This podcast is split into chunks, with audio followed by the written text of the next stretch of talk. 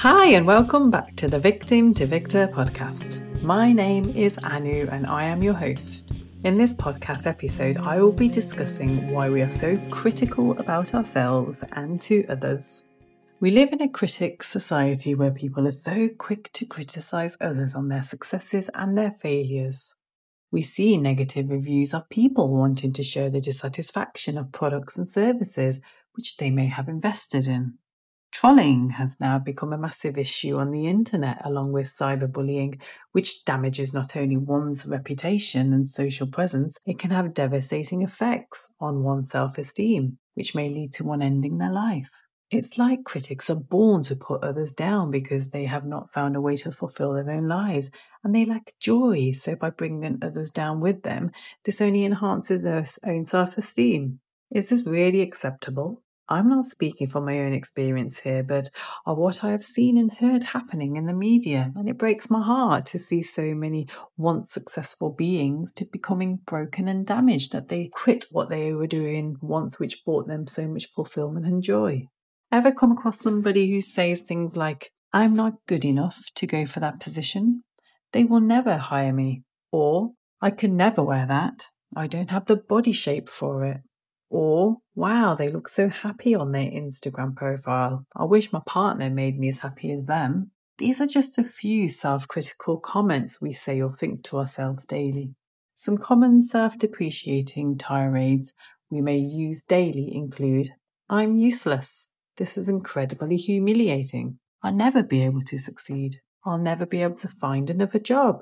It does not take a life altering event to trigger self attacks. Every one of us has an inner critic who kicks us when we are down and doubts us when we are on our feet. We've seen this critic in friends who have just broken up with someone and are saying stuff like, What's wrong with me? I'm not lovable. I'll never meet someone who really cares about me. We've heard it in everyday situations such as getting ready in the morning. Ugh, my bum looks so big. Or I'm not feeling energized today. Even when it comes to your diet, I messed up my diet again. What a loser. I really can't seem to get it right.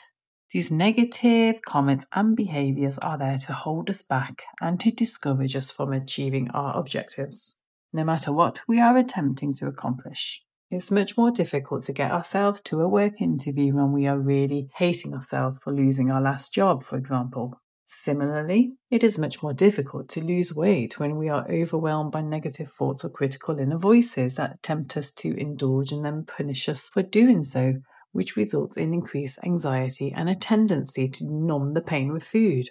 Only when we are most capable of responding to our critical inner voices do we fully encourage ourselves to pursue what we want.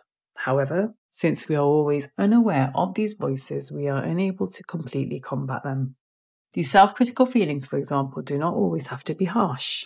They might even seem to be relaxing. These voices may tell us to eat the second piece of cake, to relax and forget about the job interview, or that we'll be fine on our own, just like an overbearing parent. These feelings, on the other hand, are merely an ally to disguise, lure us into self destructive behavior, and then punish us for it. Learning to recognize these negative emotions is critical in resolving perceived shortcomings because of the voice's subtle and manipulative nature.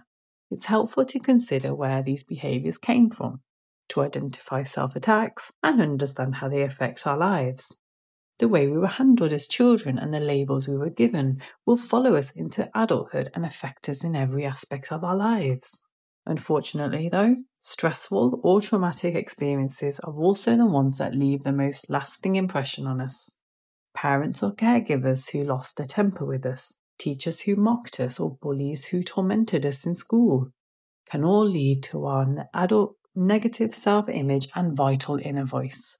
Our parents' attitudes towards themselves are one of the most important factors on our internalized negative thinking. When a parent calls him or herself stupid after making a mistake, the child always connects with the attack and later thinks of themselves as stupid.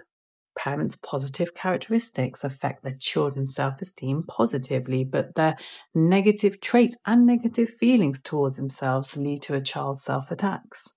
As adults, it is how we make sense of what happened to us as children that has the greatest impact on us. Even something as basic as a parent screaming at us to hurry up may make us feel sluggish or burdensome. Children can agree with their parents' point of view and internalize some of the negative thoughts directed at them because they rely on them for survival. If the child adopts these traits or protests them, they are always operating on a vital inner voice or an external point of view. Face the things that hurt us as children to make sense of our self perceptions. However, once we understand our inner adversary, we learn to distinguish ourselves from it and adopt a more compassionate and rational perspective. We can fully experience the trauma of our childhood and make sense of our own experiences when we are aware of and are able to fight the vital inner voice. It's far easier to discover who we truly are in that case and to achieve what we truly want. It's difficult to be around negative people. We are already our harshest critics. We are the only ones who are mindful of our shortcomings. So being in the company of someone who continually points out flaws can be extremely toxic. Overly critical people will bring us down even though we may have a high level of self esteem. So the best we can do is to restrict contact with them. And if their behavior does not change, I would end the relationship with them altogether. However, there are times when you can't stop them, for example, if they are your siblings or your parents, or if you're dealing with an internet troll. Understanding why excessively negative people are the way that they are is a secret to coping with them. Imagine having that voice in your head 24 hours a day and seven days a week. Negative people live their lives in this manner. People who are unnecessarily critical blame others to justify their own insecurities and to reaffirm their negative self perception and that of the world. It's like a parent who is endlessly concerned with their child's physical experience, yelling at them to change their clothes, to brush their teeth, to comb their hair, to lose weight, to wear nice clothes, etc., etc. The parent may actually be deeply insecure about their own physical image, and they are transferring their self esteem problems onto their child. Perhaps they were teased as a child because of their appearance. Perhaps their parents put a, a great deal of focus on their physical experience while they were growing up. Maybe they were harshly reprimanded anytime they seemed untidy. And so when a child is an adult, they continue to repeat these similar critical remarks upon their own children. If a parent cannot control their criticism, the child suffers due to being raised in an atmosphere that encourages self criticism and low self esteem, also. If the grown child can't change their pessimistic attitude and learn to treat themselves with love and kindness, they'll become critical themselves and put others down in order to normalize their own self doubt. People that are critical have a one size suits all attitude. They judge the world purely based on their own personal experiences and they feel like everyone has been treated how they have.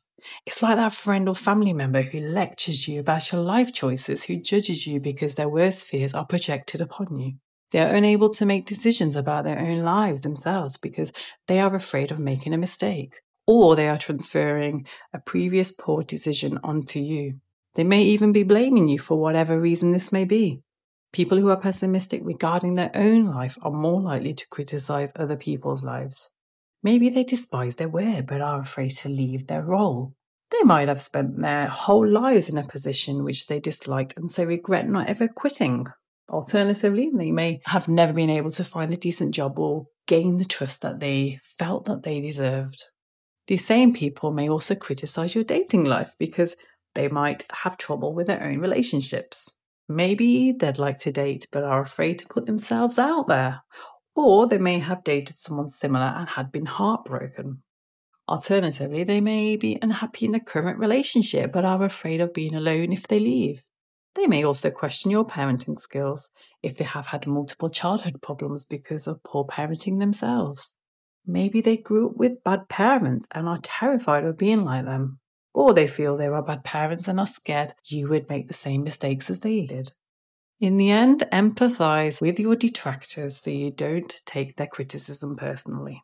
Empathy should not mean putting yourself in their shoes and passing judgment on them based on your perspective. It's about appreciating where they've come from. Consider their context and fully comprehend why they say and do the things that they do.